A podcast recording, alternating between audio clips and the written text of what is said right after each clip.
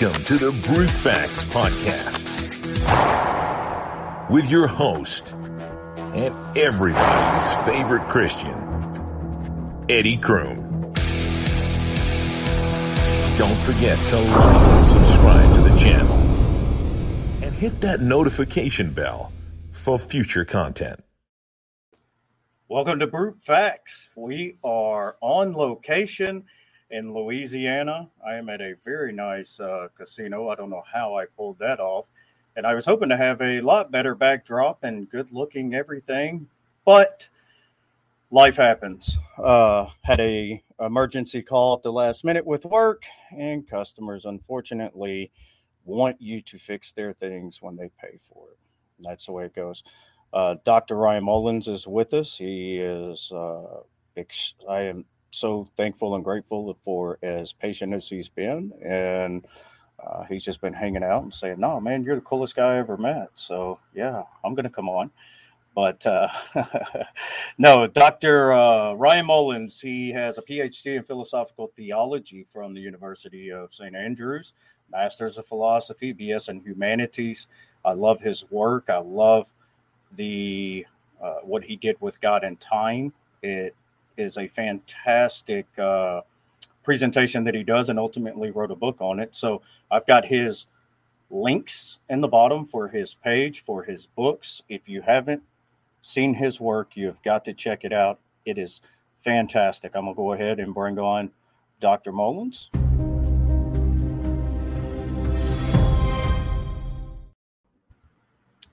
How are you doing, Dr. Mullins? Doing all right. Sweet.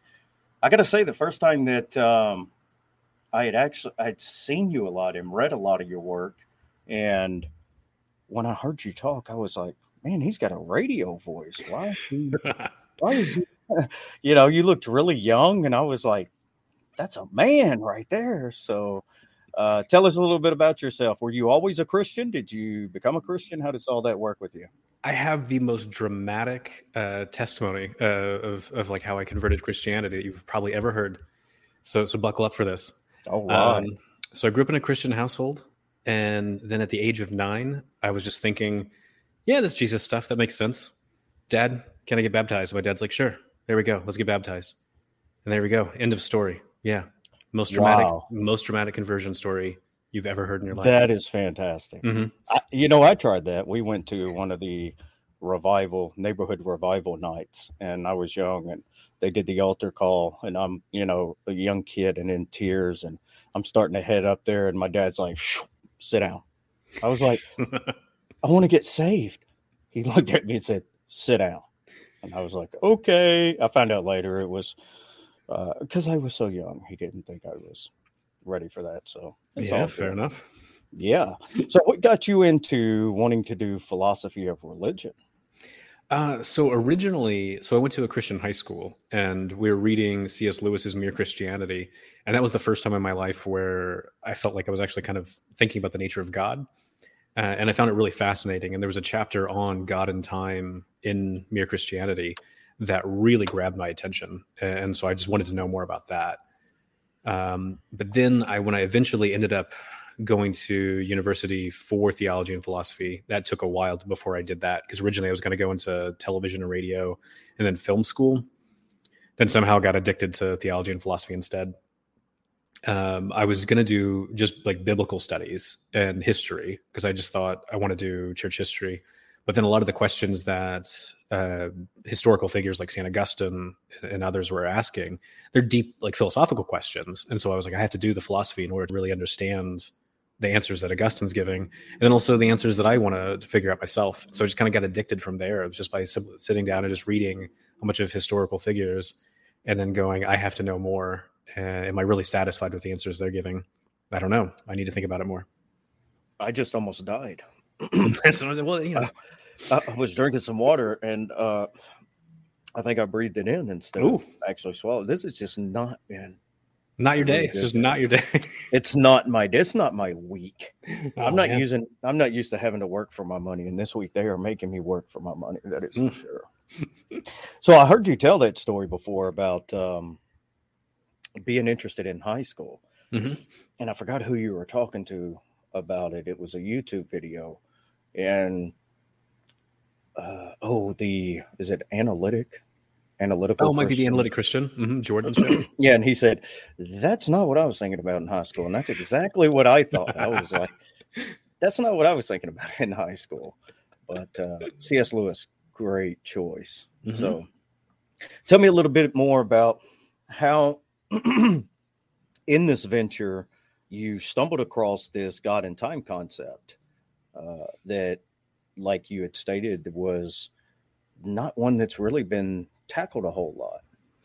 No, it wasn't. And I, when I was when I was originally in university, like I said, I was I was originally studying um, uh, like films. I was going to go to film school, so I was studying like communications. Uh, but I was working at a bookstore, and I just really wanted to know more about all all the time stuff. So I bought a copy of Stephen Hawking's A Brief History of Time, and then I found William Lane Craig's Time and Eternity. I didn't know who William Lane Craig was at, the, at that point. I had, I mean, I didn't know any of this sort of stuff. I wasn't really introduced to apologetics yet. So, but I was just like, okay, well, so here's some time stuff. There we go. Uh, and and so I so I was just reading through those things. I just became really fascinated, but didn't understand any of it. I had no idea what I was what I was getting into. Uh, and then eventually, when I switched to a, a, university where I was doing a lot of theology and philosophy, I wanted to do an undergraduate dissertation. And originally, I was going to do it on God and time. And I started reading some more philosophy time literature, and I was like, I do not understand any of this. I can't do this. So I had to pick a different topic. Uh, and just and then when I got to my master's, I was really dedicated to I really want to try to tackle this during my master's degree. Uh, yeah, that, and yeah, that's pretty interesting. It was not to have heard of William Lane Craig. That yeah, yeah. And then I eventually get to like uh, this other university in Atlanta. It was a Christian university where I where I finished, and I was reading tons of William Lane Craig uh, like in, yeah. in my philosophy classes, and I was like, oh, oh, I just got lucky and just happened to have like found like one of his books and, and just went from there. He's so popular now that uh, you hear a lot of things said about him, mm-hmm. you know, not good, and the man really is brilliant. Oh I yeah, mean, he's his when not too many people in the apologetic circles or online and things really get into his academic work, but his academic work is phenomenal, especially his philosophy of time. So, mm-hmm. I mean, that was one of the things that really impressed me because I I've been in several settings where I'll be around a bunch of professional philosophers, and they'll just try to dismiss him as like, oh, he's just an apologist, you know, he's just doing this or that, and I'm like, have you read his work on the philosophy of time? I mean, that is at the at that point in, in history, like it was really cutting edge stuff, and people were quoting those things and had no idea that he even did philosophy of religion. Uh, yeah. They were just like they were just just going like, oh, this his ten, his book on the tenseless theory and the tense theory these are great. They didn't even know he did any God stuff. Uh, because yeah. that's how good it was. It was just good on its own merit. Yeah, he's uh, and and his academic stuff. If you're not used to academic stuff, all these people who think that he's just an apologist, it's a hard read. It's mm-hmm. for me, you know, it takes a. Of course, I'm pretty ADHD, so sometimes I have to read things over and over again. But yeah, it's uh, definitely an area that I'm interested in myself for sure. I haven't spent too much time there, but I see that um, you have another book in the works also. Mm-hmm. Tell yeah. us a little bit about that one. I've actually got two books I'm working on. Um, so one is uh, called The Divine Time Maker, and so it's the big project. Uh, and then the next one after that is called Eternal in Love. It's a little book about a big God. So it's going to be kind of a, a, concise, more popular level statement of everything I've been working on over the years of just where I, where at least where I'm at at the moment of what I think about the nature of God. So the Time Maker project, though, that's the really big one. Uh, so say you you want to reject divine timelessness, like I do. What are you left with? What are your options? Uh, you want to say God's in time or temporal. What does that mean? What does that look like? whew, I don't know. Most people don't even tell you what time is. Now you're going to tell me what to talk about, like divine temporality. And so I'm like, okay, well, I'll tell you what time is. First, I'll do that. Uh, it's better than anyone else has done. And then uh, right. I'll look at a bunch of different models of God uh, that that think God's temporal and try to work out all sorts of different problems that all these views are going to face. So you really understand your options. So when by the time you you finish the book, you will go, if I commit myself to divine temporality, here are all my options. What do I, what which one do I want to take? That's right. that's the hope. Yeah, I'm because I was real sympathetic to uh, Craig's position. The you know God entering into time temporally mm-hmm. because it seems to be almost intuitive that there would have to be some kind of temporal relationship at least. Mm-hmm. And like you had stated several times, uh, a couple of places, I mean, when we talk about a timeless God, that's it's just it seems incoherent. It mm-hmm. doesn't mm-hmm. uh, doesn't really comport to reality with me, and just seems like a hard concept. So. Yeah, and and so I'm going to be looking at. I've got a whole section on Craig's view where I'm trying to actually like critique it and go, this doesn't really work either. This whole idea of God being timeless without the universe and then temporal with, that's just really weird and it causes some problems. And then the underlying theory of time that he has there, I want to go, that's that's got some serious problems. Uh, and then then try to go, well, here are some other options if you don't like that. So it's it's, it's some of the stuff I'm up to. Yeah, and uh, I I also noticed you'd writ- written God and Emotion. Mm-hmm. That's uh, actually was on my list for the next one. I didn't get the uh, end of a timeless God because it would be end of a finite husband. Mm-hmm. you know, where they, I tried and tried, and I didn't realize it was a textbook, pretty much. So, and it's a textbook yeah. price. So, yeah, oh, uh, yeah that's why I it was really committed to doing this uh, the little book about a big god that I mentioned because it's going to be with a publisher that's an academic publisher, but they're going to sell it for like twenty bucks, and so that way oh, wow. people who cannot afford the end of the timeless god because it's it's outrageous, and I don't get I don't I get like a dollar for every copy that's sold. I think that's it. Um, that's that's what aggravates me with, and I'm all for intellectual property, but mm-hmm. when we get to a certain level, you know I understand there's a give and take. You get published, you don't make any money, or you make very little money. Uh, and I actually wouldn't mind paying a lot more for like textbooks and things like that. But I know as long as I've been around that when I pay for academic papers or things like that, I usually would I would offer the philosopher or the historian, whoever it is, behind scenes, like, hey, you know, I'd rather you get the money and they come here than them get the money yeah. Know? So, yeah. so speaking on that, what do you think about the uh, file sharing sites that do all the academic? That's something I wanted to ask uh, a lot of academics to see how they really felt about that. What, what are what is your take without getting you in trouble? I, I feel like if anybody's upset, I, I, I don't. Okay, it seems to me that the most academics, most most philosophers I know, and most theologians I know, they use those sites. They get books from those sites because they can't find like they can't find a copy anywhere, especially during the pandemic when all the libraries are closed. You just find a really uh, seedy Russian site that's gonna download these books that you need. Okay, well there you go.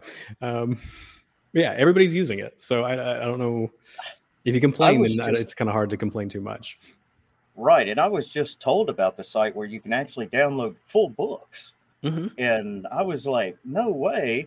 Um, let's see if it's, uh, the end of a timeless God is there. And it wasn't. So, but I'm not, I'm, I'm a, I'm a book person. Even though I have to make myself read, I want the book. I don't like digital copies. I don't, I, I spend so much time on a screen you know it's i don't like reading on this yeah no I, am the same like i've amassed a huge digital library which is good because yeah. I've, I've, i have to move like every year uh, for, for like trying to keep up with academic jobs um, so moving a library across the ocean is really hard but um, i just much prefer yeah. having a physical copy yeah i mean i do for that very same reason i do a lot of travel for work uh, hence where i'm at now and when I do the travel, Kindle is very nice and Audible is very nice. Uh, now I do a lot of Audible books because I'm an audio visual learner, you know, and I have I had to get the unlimited or the mm-hmm. paid subscription for YouTube, so I love that because I spend a lot of time, you know, in the car and you've yeah, done a lot of things on there. You've been quite around. You can just put you in. You're like a superstar. I, I, this was kind of my, my wife pointed this out to me. She was like, "How many have you done?" And we counted up, and I think I did. Um, was it, I think it was over like forty or fifty interviews just this year, this last year. So that's like including like some podcasts that are not on YouTube and stuff. But it was yeah, it was it was like forty or fifty different interviews I had done for like all sorts of shows, and I didn't realize wow. that because at some point like I was just kind of bored, and so people would be like, "Yeah, you want to do it?" I'm like, "Yeah, sure, why not?" And so I yeah. was just doing like a couple every week at, at, at various points. Well, I'm glad you were uh, bored enough to come on here. That's uh, no, just it's it's we'll get there. It's uh, I've it's actually grown pretty pretty fast. I've been surprised about it, and I've had so much positive feedback by the guests being able to talk about other things in their work all the time. You know, and that's what I want to know because I didn't get to grow up in the academic area. I didn't get to. Mm-hmm. I am enrolled and plan on pursuing but uh, I didn't. Where I came from, I didn't have the chance to do it. So I'm like really intrigued by those who are so young and getting in philosophy of religion. I think mm. it's fantastic. There is one thing I wanted to ask you about. I have this discussion a lot with lay. I'm a layperson, and I have to chop it up until it gets to a point where I can understand it you know, on a lay level. And so I tend to be, you know, some people say I'm good at relaying it to lay people. So I've tried to get them to understand just how powerful intuition is in philosophy. And people want to always kind of go back to a feeling. What what would be the best way to explain? Because I saw that you you know talking with uh, Steven Nemes and um, a couple of other guys on the analytic uh, Christian about, you know, there's a strong intuition there. So obviously we need a good argument or defeater, you know, for that intuition. Mm-hmm. How would you explain the power of intuition? I, I feel like the best way to explain it would just be to ask people to reflect on their own experience because that's intuitions are where we start with everything uh, like the number of times people say, "Well, it seems to me," or "I feel like." I mean, just, those are just natural English phrases that we use all the time, and every single instance of that lets an intuition. Uh, they're intuitions that have been shaped by your culture, shaped by your past experiences, by your upbringing, uh, by your education, all sorts of factors. But that is where your starting point is. It's always your starting point for your investigations. Uh, is like, well, that just doesn't seem right. Um, so I'm going to look a little bit deeper. Or, yeah, that seems that yeah, that sounds good. And you're satisfied. So you don't look into it anymore because it does sound right to you. Those are just, yeah. So I think just intuitions, just they, they just are the starting point for pretty much all of your rational inquiry. And that's, that's kind of how I've tried to explain it that, uh, you know, if something seems to be the case, you know, not really the phenomenal conservatism route, but if something really seems to be the case and it's intuitional, you have a kind of a default you know position or prima facie on the face of it it seems this way then there needs to be something to tell you that that's wrong or there's a better way to look at it if not i would go as far as to say you're justified in that intuition without defeaters or arguments you know uh, if there's not a defeater or mm. a hmm. better argument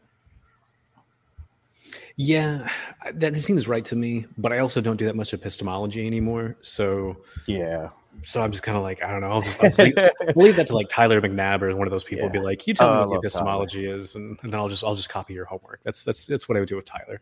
Yeah, that's I had him on here. I like Tyler. I've been talking with him for years. He's he's a fantastic. Yeah, guy. he's a great guy. Yeah, you can get him rattled easy too. For the first time I met Tyler uh, was in Glasgow, and um, and we went to we went to Five Guys because uh, I was because I was like I was like I need a burger, and they they've uh-huh. finally opened a Five Guys in Scotland, and so I went over to Glasgow and met him, and that way we just went straight for a burger. He's like, I know you love cheeseburgers, so here we go, let's do this. So he's a man after my own heart. Yes. well, it was funny. It just so happened that I had Dr. Liz Jackson and then Tyler McNabb, and I was trying to stir something up there on each of the shows you know, one being, you know, uh, probabilist or Bayesian, and mm-hmm. the other one being proper functionalist. And yeah, I tried to get her to say something, and she wouldn't, and he didn't really say much. I'm like, come on, man, y'all got to. Yeah, you want to see them fight, but they're both so yeah. nice. Like they're such nice people, and yeah, right. yeah, yeah. Ah, well, too bad. Whereas, like, yeah, we're like Stephen and I, we were we were happy to like Steven Nemes and I were happy to like like we're like yeah, we'll debate. Let's go for it. It'll be fun. Yeah, I like I like uh, now Dr. Nemes. Mm-hmm. Uh, he he was on my show early on, and he went over some pretty seemed a bit abstract Romanian theology, and but after I did go back and listen to it a couple of times, I was like, ah, that's pretty cool. So he's he's going to do an interesting project. I'm in the middle of editing uh, an interview that I did with him for my show about his dissertation, and as I was listening back, I was like, he actually explains like this continental ph- phenomenology stuff in a way that you can actually understand. That's impressive because normally that stuff's just nonsense. And he's like, yes. he actually makes things. I'm like, those are statements that are true or false. Good job. Like it's clear. I can follow this. He absolutely does have that gift. That's and now that you think about it, it's such a gift that I didn't even really think about continental philosophy. That that is, and me being extremely analytical myself, analytic philosophy was just kind of like my natural thing. And anytime I get anywhere near continental, you know, I'm just like, oh, I just don't get it. I don't, you know. Yeah. I always get impressed when people ask me, like, oh, you do philosophy. I'm like, yeah. And they ask, kind of like, what kind? Of, and I'm trying to explain it. And then every once in a while, people ask, like, but like, what about Hegel? And I'm like, oh gosh. And they're like, oh, okay, good. Cause I did, I didn't know if I was stupid that I didn't understand Hegel. And I'm like, no, no, that's fine. You don't, don't need to worry about that. That's well, that's fantastic because when you when we were talking about continental, I, it, my mind immediately went to Hegelian, and I have. Uh, you, I'm sure you probably know Ben Watkins. Uh, oh yeah, relay, yeah, yes, yes. yeah, mm-hmm. relay theology. Mm-hmm. Yeah. Well, well, he has gone from Hume to Kant to Hegel. I, so I remember seeing this on Twitter. He was like really big on Hegel, and I'm like, yeah, that's where you want to go, bro. I guess for it. Yeah. Yeah, and I'm like, I don't know whether that's a good thing or not because it's Hegel. It just. Mm-hmm. mm-hmm.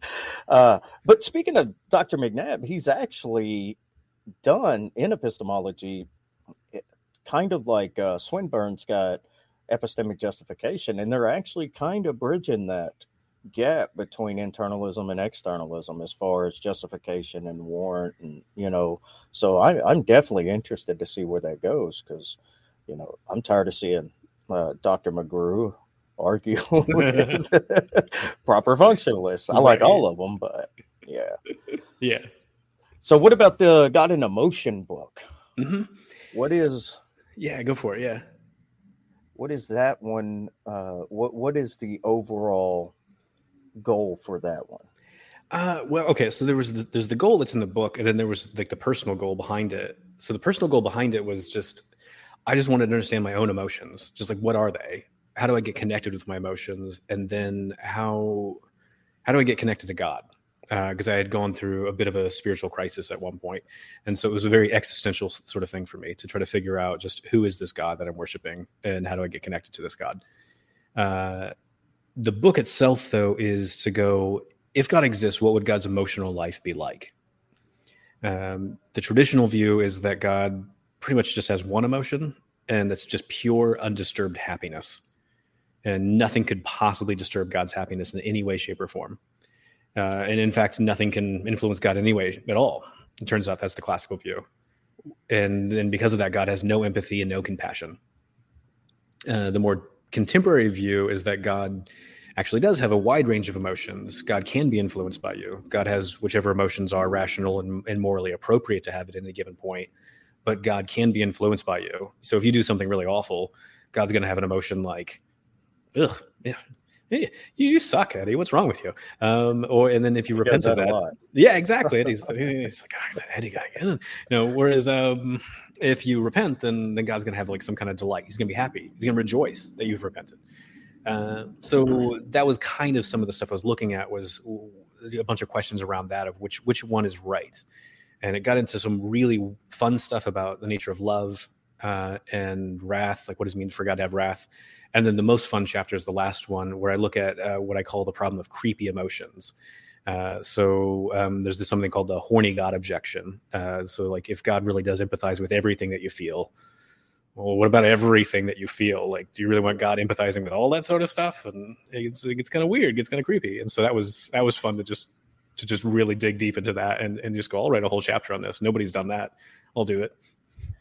Yeah. Um. So we're about to get weird.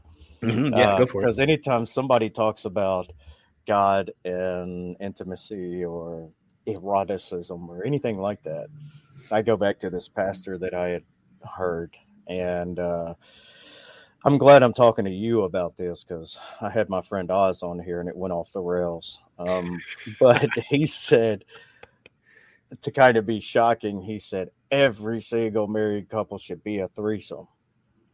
And you should have seen the crowd. Everybody's like, huh, what?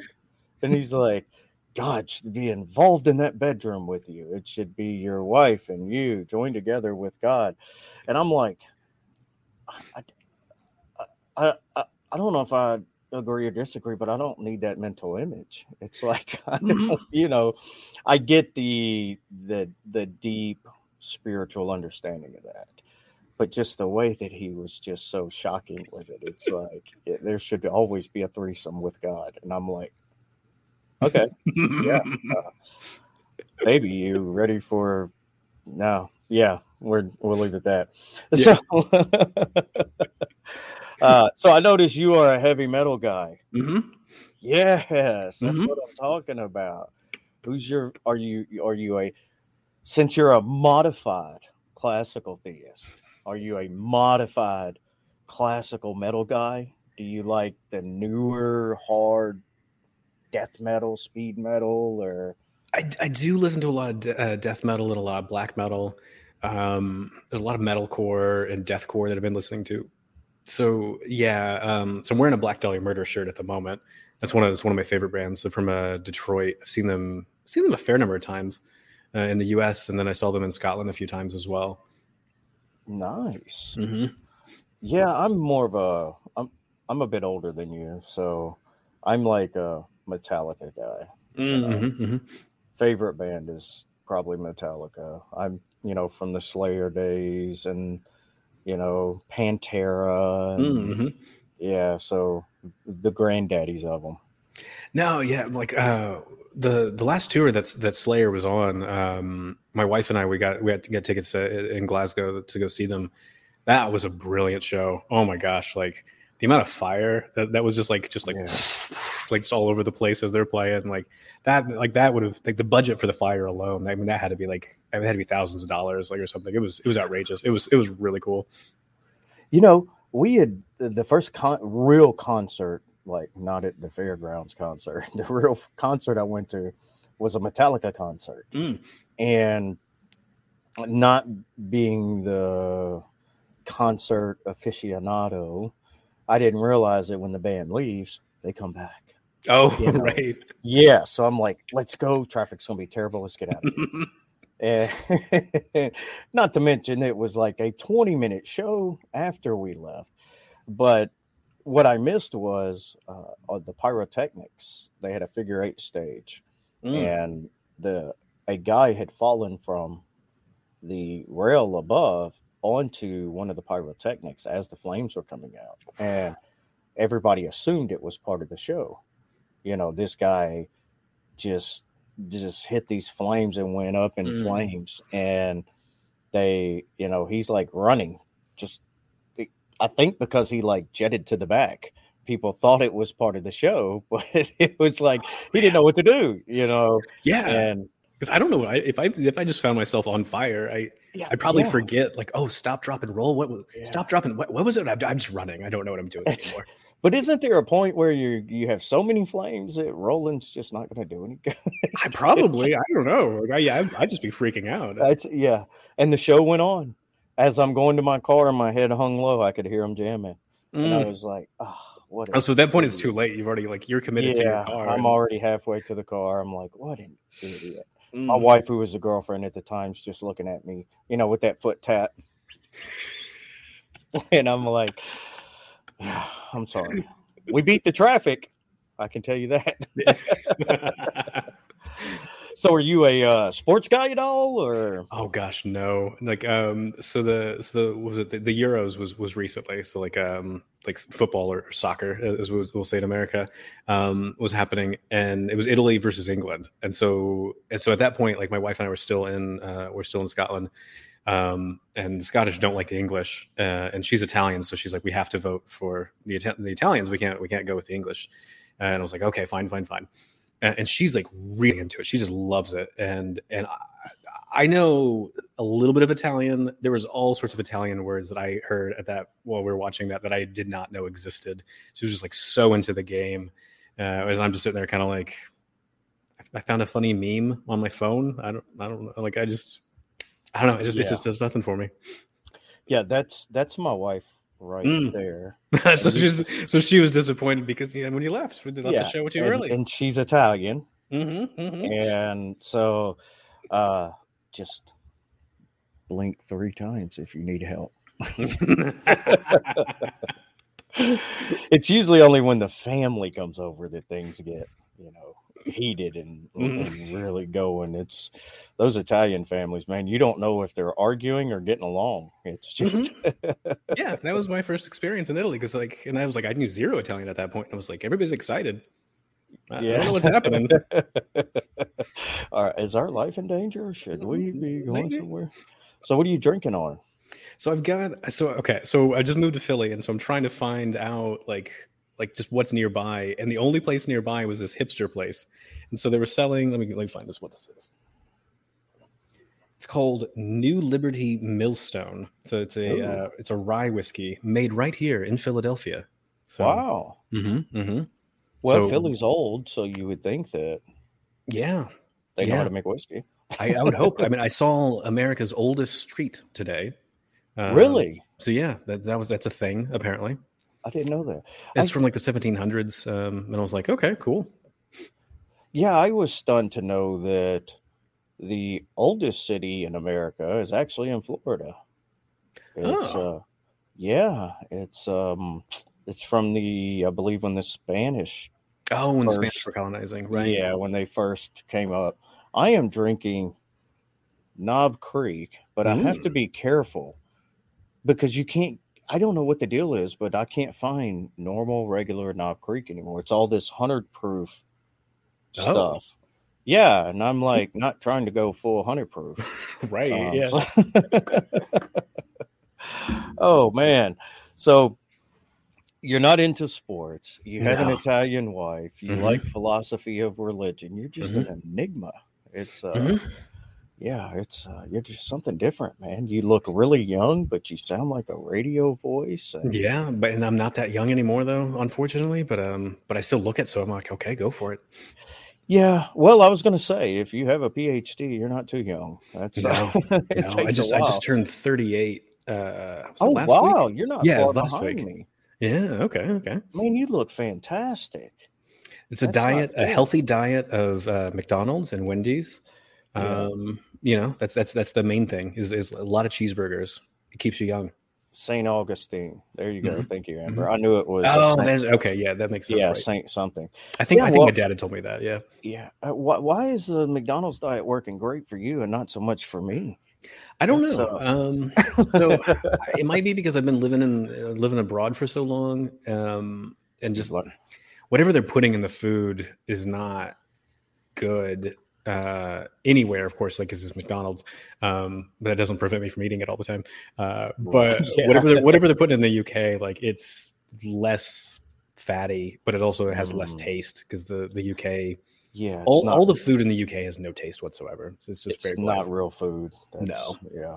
it, it's, it's the sort of thing that just reminds you that this is a place that it was at one point in time it was a great empire but those days are no more yeah. like and that's i think that's why everything's so bland it's just like yeah we're, we're nothing now Well, I think you may you hit on a very important point when you were talking about the blandness of the food because I've been to um, Costa Rica several times, and not the good parts. And you know, even in uh, uh, Calgary, uh, Canada, you know, Alberta, the one thing that I noticed was the menus are extremely small Mm, compared to what we have here. Both places, the food is very bland in Costa Rica, the native food there. It's pretty much beans and rice. And then if you can get chicken, you know, beans, chicken, and rice. And they don't use a lot of flavor. I know now why they use so much spices on their stuff. ah stuff. right It has to be hot because it all tastes the same all the time. Right, It's otherwise, got terrible, really. Yeah. Yeah, I went to a uh, Kentucky Fried Chicken in Costa Rica, and it was horrible. the, the, the chicken was crispy chicken, and it didn't. I don't know what they used. It wasn't crispy chicken. So it looked like They KFC, but it's but just didn't taste like. it. yes, Mm, that's It was- disappointing. They had coleslaw. They just called salad, and it was like real cold water hmm on the coleslaw. And I'm like, bro, this is terrible, man. Terrible. Mhm. So we, we hit the rest of the American chains while we were there because it's like, well, Denny's, hey, you can't mess that up. And uh, they didn't. They didn't disappoint. Okay, well, that's good. As it is in the U.S. So, so oh, we're going to hell. Um, so your position of modified or neo classical theism the issues you have with divine simplicity i want to lean on divine simplicity for a lot of things but i Mhm. have the same kind of concerns that you do and so what exactly would you say is the biggest differences between your views and classical theism Uh, the first big difference would be okay. I'll mention two. Uh, the first one is my view is coherent, and classical theism is incoherent. Uh, the second would be that uh, cl- classical theism is anti-biblical because it says things that the Bible completely contradicts, uh, whereas my view is it got some kind of biblical warrant. Uh, maybe not for every single detail of it, but it's got some. So those would be the big two differences uh, I've stated those in intentionally uh, like like inflammatory ways, but but yeah, that's uh see i just I, i'm with you i i just don't think now i love what uh, dr Nemes has done with Mhm. This new semantic content you know eh, i think it's kind of innovative and but i it seems like you can't get away from necessitarianism uh, Yeah. modal collapse no matter how hard you try what I like about divine simplicity is, you know, the problem of evil, the imminence of an a, a simple being. You know, we can talk about just the goodness of just emanating, and it's not a you know a part of God. It's just the imminence of being. So there's a lot of things into like with Aquinas's view that Mm. I'm very sympathetic with divine simplicity. But with you, I just can't find a way to get away from the modal collapse or necessitarianism. Yeah. No, I I, I- understand that feeling because I had the same for many years. It took me a long time to give up simplicity and timelessness and, and and I mean all these sort of things. I don't think I was ever really committed to impassibility because I just never understood that, and I had read my Bible, so I I, I just knew that was false. Um, but uh, simplicity and timelessness, it took a long time to get rid of that. And the modal collapse, even when I articulated the very first when I wrote the first paper that I, I did on it, I it's I still didn't realize what I had, I had gotten into. I, I was still kind of thinking maybe there's a way to make sense of simplicity somehow, and then eventually I was just like I can just find too many problems and no solutions to the problems. Uh, this is ooh, Yeah. this is this is just it's just too, I, it's too yeah, I'm with you. Yep. Kid trying to call me, and I'm using my phone for a camera tonight. Ah, right. Uh, that's that's that's wrong. yeah, it's uh, and now she's texting me. So that's the great things about having kids. Hey, Miss Amber Croom in the chat, could you tell your kid to stop calling me, please? I'm trying to have a show. So, uh, what? So, what exactly? I don't even know if I understand what impassibility is. Mm, mhm. Um, what is meant by impassibility, as you understand it? So it's got three big claims. the The first one is that God cannot suffer. It is impossible for God to suffer, uh, and that's the most common claim you'll see it associated with it. But I wrote this paper called "Why Can't the Impassible God Suffer?" because it's just like, why, why, like, what's up with that? Uh, and so that's when I discovered impassibility actually makes two further claims. So the second claim is God cannot be moved or influenced or caused by anything outside of Himself. Uh, and that still doesn't quite explain why God cannot suffer, because maybe God's just in a state of eternal suffering, just just cause. Uh, and so, but the third reason, uh, the third claim with with uh, divine impassibility is what starts to explain why God cannot suffer. And so, the third claim is that uh, God cannot have any emotion that is irrational, immoral, or inconsistent with God's perfect happiness. And so that's what's really doing all the work here is God is in a state of pure undisturbed happiness. And since God can't be influenced by anything outside of himself, well then nothing's going to like get God uh, out of that state of happiness. So that's why God cannot suffer. So just imagine God okay. just being perfectly happy and you're like, "Why are you happy?" And he's like, "Because I'm awesome. I'm happy about my own awesomeness." and that's it. I mean, that really is. I mean, that is quite literally the story. Yeah. Yeah, that's uh that that's about I I think you explained it very well because every time I've asked about, you know, impassibility, I get, you know, around we got to go around three blocks before we come back around to what you know what it exactly is. So I think you did a pretty good job, and I, am with you. I, yeah, I think I a lot of theologians want to build in the entire doctrine of God when they want to talk about any any attribute whatsoever, and that's why you're going around three blocks before you ever get to the point and and i'm like i'm constantly I, I hate reading this stuff because uh, i'm like you're talking about every other doctrine other than what this paper is supposed to be about can you get to impassibility or get to whatever it is uh, so yeah um, but wow. yeah that's that's his impassibility and so it, the story quite literally is like holocaust is happening and god's like but i'm happy because i'm awesome uh, that's it. and you're like yeah. okay yeah it's a harsh view uh, so Catholic tr- traditionalist wants to know if you and I are atheists. I'm um, sure he's been um, accused of it a few times. I've oh, been accused yeah. of it a few times for sure.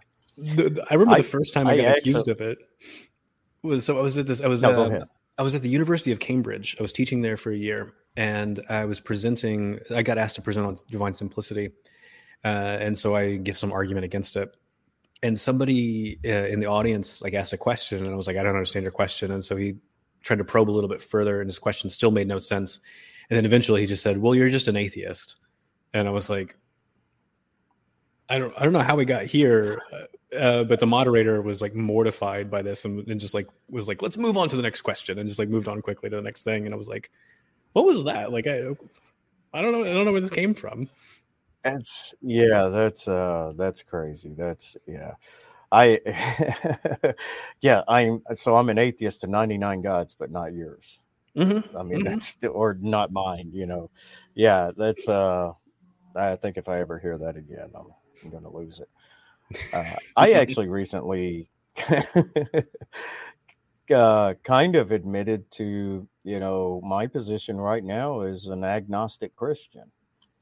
And the reason being is I've done uh, now. I don't doubt Christ. I don't doubt the resurrection, what that meant, who Christ was. You know, I am thoroughly convinced in Christianity. Uh, on the other side, I am thoroughly convinced in at least a deistic God. You know, the metaphysical arguments for God to me are very powerful. I'm one of those who really does lean on the uh, argumentation, the rationality you know, because I don't I don't have all the feelings that a lot of evangelicals talk about. Mm-hmm. Yeah. And yeah, so my trouble right now is the more that I study Jewish theology and Jewish metaphysics, uh, is trying to, without, you know, if I was to just not accept the church as being a, you know, basically directed by God as you know his his church for progressive rele- revelation and if i set that aside i don't know how in the world we come up with the trinity i mean i do mm-hmm. understand mm-hmm. the biblical case for it i understand the eternal uh, expression of love i think it makes sense with a trinity or a trinitarian god to have an eternal expression of love those are still there. It's just the issue of trying to solve the paradoxes. You mm. know, oh yeah, and the in, the incarnation of Christ and things. I'm just at this point. I'm like, I don't even know. I don't know. It, I, I would like to say that I am, but I'm not truly convinced at this point. Uh, I know God has, or Christ has a, some type of divine relationship with God. How that works, I don't know. So It's it's a lot to maybe think I ought to read some more of your stuff. Ah, gosh, I mean, I've written on the Trinity and the Incarnation quite a bit, and it's so difficult for me to popularize that stuff. Uh, so I've been on the Yeah. the Muslim metaphysician show a few times now, and I, like oh, you know, and, yeah. yeah. with Jake, yeah, and and talking, I've talked about like the incarnation and the, and the metaphysics of the incarnation and the Trinity, and I'm always so impressed that people can follow that because I'm like, there's a lot of topics where I'm like, I can make God and time really simple, and nobody else can, but I'm like, I can do that. Yeah. And then I'm like, when it comes to the Trinity, I'm like, Right. I don't, I don't have the confidence that I can make that simple. And then people tell me they can follow the arguments. I'm like, that's good, because I look at them and I go, Yeah. can I follow my own arguments? Oof, I don't know. It's complicated so fast. I, I have that sometimes. I'll explain something and somebody's like, "Oh, okay, I see," and I'm like, "Huh, I don't know if I see." I'm glad you can see. The more I talked about it, the less confident I was in what I said. yeah. So, so does your wife love cooking Italian food or refuse to cook Italian food? She loves cooking Italian food, uh, and I've learned uh, how to make a few things. Like we make um, we make ravioli uh, every Christmas. It's a big like thing her family always did. So we do that every Christmas. Uh, and I've learned other things not to do. So never snap the pasta in half before you throw it into the into the pot. Like that's that's the worst thing you could possibly do. Um, like that's that's where it's sort of No, like you're, you're making you're making my grandmother cry. She's rolling over in her grave, and, and I'm just like, "Mm, Oh my gosh. mhm." Well, but Like you only get like half the noodles a week. And then you got to wait for them to get limp and the rest of it to fall in. exactly. Because I'm like I'm like I'm like you snap it in half, you get it in there right away, there you and, and then but then instantly you're like ah spiacente. I'm so sorry. I didn't mean to like you know like uh, spit on your grandmother's recipe of how to do this. You know like it's it's it's a deep insult to. we we fired up the evil one. That's That's an inside See, joke. She yeah. sent me a uh, she sent me a comedian who was talking about his wife being the evil one. It was hilarious, and I mean, he just he described my wife to a T. You know, it was. Uh, it was they were wanting to catch baseballs behind home plate. It was the first time they got to have home plate uh, or have home plate seats. And she's like, "Why do you want the balls? Why do you want the balls? You pay all that money to come here." And, and he's like, "Well, if they were throwing Louis Vuitton bags over it, y'all, there'd be a whole bunch of dead bees in here." No, I almost, I I swerved listening to it. I was like, "Oh my!" God. And then it'd be three thousand dollars a ticket, and I'm like, "Wow, that is such my wife." Oh, Captain Evil. I'm okay. I'm Captain sorry. Evil. Okay, there we go. yeah, I've noticed with Italian uh, wives, so it's either they refuse to ever cook it or they love cooking it.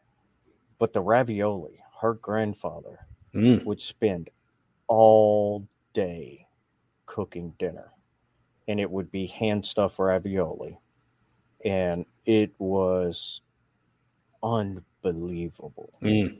It was so phenomenal. Now, you didn't get in the man's way, you might get broken legs right. it was the kitchen was his kingdom and you didn't go in there or you left him alone but yeah i feel you on the ravioli people think of like chef boyardee and i'm like no no no no no no no no this is some good stuff Because I would have thought Chef Boyardee at, at one point, but I, now that I've seen like the real stuff, and I'm like, you can't go Yes. back. You just can't. It's one of those things where like it's ruined you for anything else. yeah you can't yeah absolutely if i find an italian restaurant that has good handmade ravioli i'm like you want to go there you want to go there no i'm tired most it's usually mexican for me. I'm, I'm a mm. huge mexican food guy. So i think my family's like burnt out on mexican food but oh well. Uh, you know, you're like, you're like, maybe guys, you should just get some taste because I know what's up. yeah exactly. You should listen to me. That's at those times it would be good to be a fundamentalist you know? I am head of this household and we are going to eat mexican food yeah that's a good way to, i think i might still have the bump on my head uh no so are you a tiramisu guy I do like to, a good tiramisu every now and then, which is weird because I don't like coffee at all. I really hate coffee. Um, but like tiramisu, like which has got sometimes has coffee in it, I'm like, eh, okay, I can get that every now and then. Okay, yeah. Nice. Well, so Catholic traditionalist just gave us a whole list of people that I should invite on the show. I, All right. you know, and he added Darth Dawkins in there, and I don't think I had the patience for that man. There's a few Um, people on the list that I I would not have the patience for. Um, I've been on the Canadian Canadian, Catholic, Catholic. show. I went on I went on that show. That was uh Oh, was did you? What? Oh, it turned into a dumpster fire. or- there was a lot of questions that were asked, and then I didn't quite get to answer them before we got asked the next question. Um, Yeah. So it was very it was very quick fire, and I was like, okay, cool. I, I didn't know I didn't know what I was getting into, and that was one of the moments where like somebody caught me on a day where I was really bored, and I was like, yeah, let's go for it. Yeah, Uh, sure. Let's do it. I mean, yeah. PhD, SMEHD. Let's. Yeah. no. I was like, I'm, I'm writing some stuff, and uh, yeah, I don't know, I'm bored. I like because like I've, I've been living in Finland this this whole this whole last year, uh, and so my wife was still in Scotland at the time, and so there's a lot of times I was just like I was just by myself, and so I was like really bored. I was like, yeah, let's. Um, everybody's like invite me to do stuff. I'm like, yeah, what else? What else am I gonna be doing? I don't know. So So, yeah. so you're finished with that? I've got one year left in Finland, so I'm going to be at the end of this month. I'm going back to Helsinki, and so I'm going to be back and forth between. joke Oh You didn't get my man! joke. Oh, it's, it's so on the nose too. I don't. With that. I think I'm it's the, I'm the worst. you know, here's here's what it is. Okay, so uh. so like there's all these Finnish jokes, but like okay, so my little sister, she she still cannot get in her head that Helsinki is a real place. She she thinks I'm cussing every time I say it, and so it bothers her every time I say the word Helsinki, and, and so all the other Finnish jokes that are so obvious, like I can't get the like the, the just saying the word Helsinki is is has enough comedic value for me because I can just say that. Or like so like this one time i was uh, i was coming back from my office and i'm on um, they have like a trolley system uh, in, in the city. And so i'm just sitting there uh, and talking to my on the phone with my sister. And on the overhead speaker um, like the woman's like saying the name of the street and the street is like helsinki street um, in english Yeah. but but so she's just like you know like you're now approaching Helsinginkatu and and my sister's like did she just say helsinki again i'm like it's the name of the street. And she's like, that can't be. And I'm like, it's the name of the city. Like, what do you want? And she's like, yeah, I, I can't stand this. And I was like, fine, I'll say it in a, I'll say it in, in Swedish for you to sound better. And she's like, okay, what's it in Swedish? And I'm like, in Swedish, it's Helsinkin. And she's like, oh, it still has hell in it. You know, I'm like, I don't know what to tell you. It's, it's like Ryan, you're going to Helsinki. exactly. Yeah. We had a million jokes like that in my family. Oh, that's fantastic. Yeah. That's so what what's it like living abroad in so many different countries? How are you are you welcomed or because I So was talking far, to yeah. Mm-hmm. Dustin Crummett. Yeah. I was and and Dr. Crummett was uh in Germany and he Oh, that's right. I forget he was in Germany to. for a while. Yeah. yeah, he seemed to have loved it. Hmm Yeah, that's right. He had a good time in Germany. Um, I met Dustin. Uh, we overlapped at Notre Dame uh, for a year. He was a PhD student when I was when I was um, uh, doing a postdoc there. But yeah, so I've lived in um, Scotland on and off for about ten years. I had a year in, in England, and then I've had one year in Finland, and, and then I'm about to go back. Uh, and I've been in a lot of other countries for different amounts of time. Um, most places, like I've been like welcomed like almost immediately, which is really nice uh, Finland is more American than the rest of Europe, which is really weird. And I don't know how to put my finger on exactly why that is the Hmm. case. Um, their English is a lot more American. Uh, so I had to stop using a lot of British phrases, which was really hard because I had been living in, in the UK for so long. I had forgotten which were English uh, and which were American phrases. And so I get there and I try to order a whiskey, and they can't understand me because I've got this fake British accent I'm doing, uh, and I'm like structuring my sentences in this British way, and they're just like, "What do you want?" And I'm like, "I would like a Glenfiddich," and they're like, "Well, what?" And I'm like, "A Glen." And then I have to eventually point to the Glenfiddich on there, and they're like, "Oh, you'd like a Glen?" And they say it in this other way that I'm like, "Nobody says Glenfiddich that way, but okay, fine. That's you know, just give me the whiskey." Like, Give me a Glenfiddich, you bloody fool. yeah. So yeah, but yeah, but So the Finns is- are great. Yeah, they're good. Yeah, that's so. This is a uh, good compliment here, Doctor Mullins. Oh, okay. Uh, Tim. So I have changed his perspective. I've had a lot of Muslims tell me this, and I, and that's and it's, I find this really fascinating because I've had um, uh, some interaction with some different Muslim thinkers over the years, and they've really been very complimentary of my work, which I which I greatly appreciate. Um, and then the time stuff, though, that's the stuff that really shocked me because uh, most of the Muslim tradition is affirming that God is timeless. Um, there are a couple hadiths that some people pointed out to me where they say that uh, like Allah is time, uh, and so so, so some people have like uh, like so Jake uh, uh, from the Muslim Metaphysician Show was the first person to point this out to me. And I'm like, okay, so there seems like there's some interesting work to be done there, um, but I just haven't been able to explore it enough yet. So yeah, so yeah, so I'm, I'm really I'm really curious to see where this goes. Yeah, I really like Jake. I mean, he he loves to spend a lot of time on the Trinity and Incarnation, Mhm. but other than that, um, he's a he's a pretty smart guy.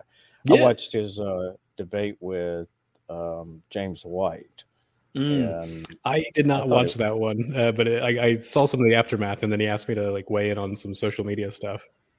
yeah, for, I didn't get to finish the whole thing, but from what I saw, it was a very good conversation. Good. and uh, yeah, so you know, for what it's worth. So do nada. I don't. What is it? Amaya Slavi, Amaya Slave controversy. Is God's name God Himself? Okay, I th- think it's just referring to divine simplicity. I'm not I'm not entirely certain though exactly the question. Um, Yeah, I'm not either. I was. That's the only reason I put it up there. I was Mhm. like, "Is that something you've heard of? That's not something I've heard of." No, because like when it comes to um, especially a lot of stuff with uh, with like Judaism and Islam, I'm still very much an amateur. Uh, like Yeah. at some of these other religions, like I'm starting to dig into them a lot more deeply. But yeah, so Yeah, that's- if they've got a follow up question to like explain it a bit more, I'm happy to hear it. But I don't I don't quite understand it yet.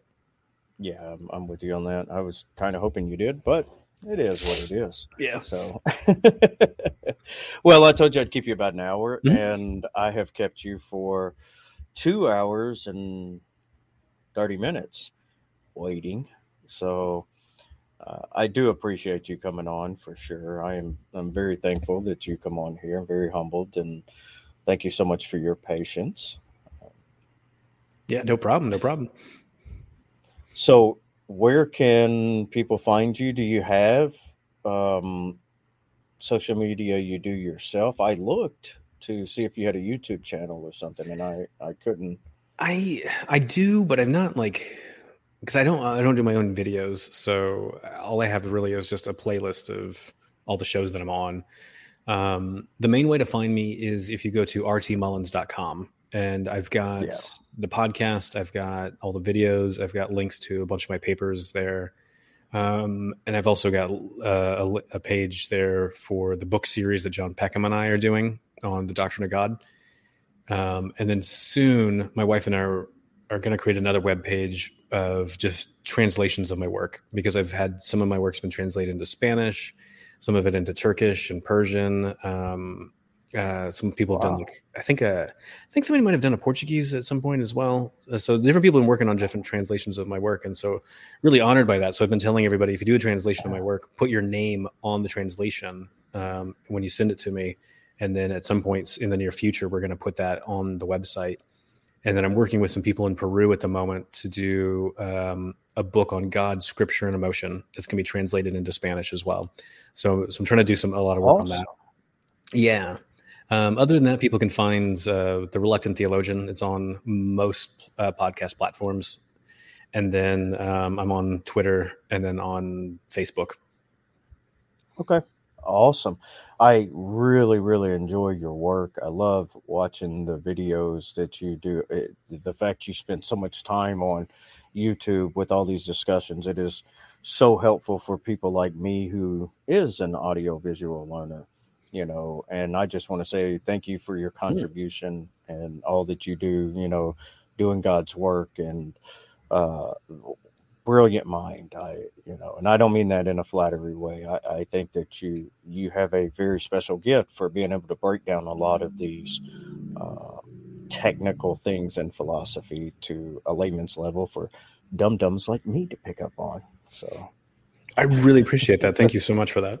Yeah, absolutely And I'm going to bounce you out and tell everybody good night. If you have to go, that's cool. If not, I will see you in the backstage. Cool.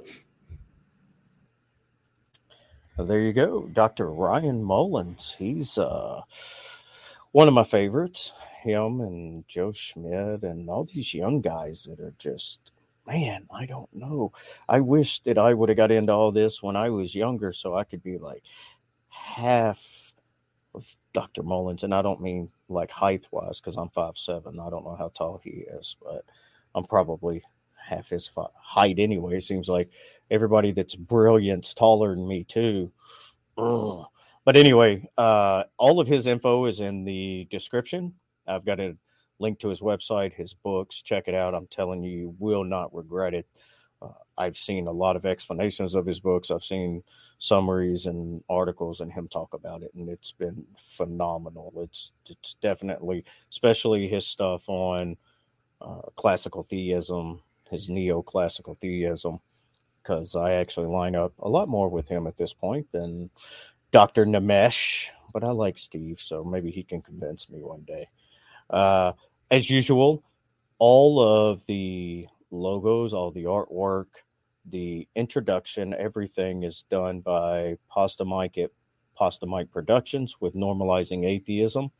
Check him out on uh, YouTube. He has his own channel there. He has his own group on Facebook. Join the group. You may get to talk to people like me. You may not. You may get to actually talk to him yourself. He's he's a legend.